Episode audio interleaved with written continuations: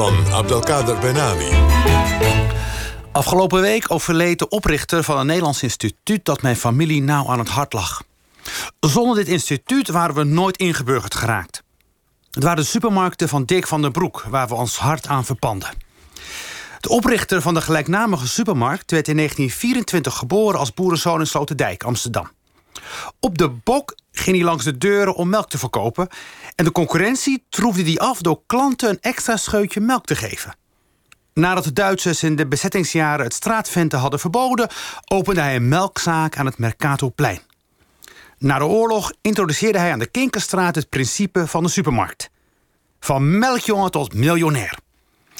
In de jaren 70 kocht Dirk de tien Rotterdamse vestigingen op van Bas van der Heijden... en voegde ze toe aan zijn imperium, maar de naam Bas van der Heijden bleef gehandhaafd. Er waren andere supermarkten natuurlijk, in het Rotterdam van de jaren 80... zoals de Spar en de Westende en de Albert Heijn... maar het was Bas die voor onze deuren opende naar Hollands welvaren. Mijn klasgenoten gingen één keer per jaar naar de Efteling... wij gingen één keer per week naar Bas... Op de koelafdeling waanden we ons in Luilekkerland. Mijn vader zei, welkom in het paradijs. Het is er wel wat fris. Nadat we volle melk hadden ingeslagen, kochten we karnemelk... en na de karnemelk kwam de echte boter en soms ook yoghurt. Maar nog beter waren de mierzoete chocoladepuddings. Nederland heeft meer zuivelproducten dan kerkafsplitsingen. Bij het trek met de soepen sloeg mijn vader het goedkoopste merk droge soep in.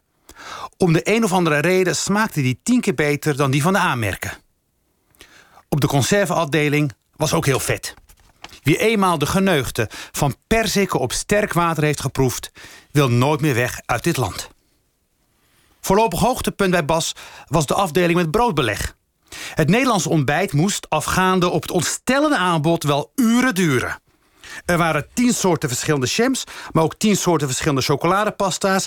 En dan had je ook nog het kokosbeleg en muesli's en havermout... en het ontzettend smerige marmite.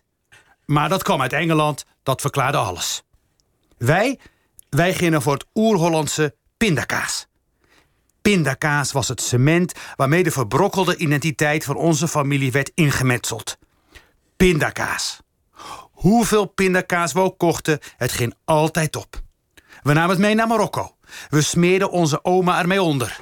Ze vond het heerlijk. We waren de kinderen uit pindakaasland. En dan, dat allemaal in het karretje geplaatst... kwamen we bij het absolute klapstuk van het bezoek aan de productententoonstelling. Dat ene product waar alle rijkdom en boterzachtheid en stilgenot... van de Nederlandse laaglandcultuur in zat. Een pot mayonaise. De vetste.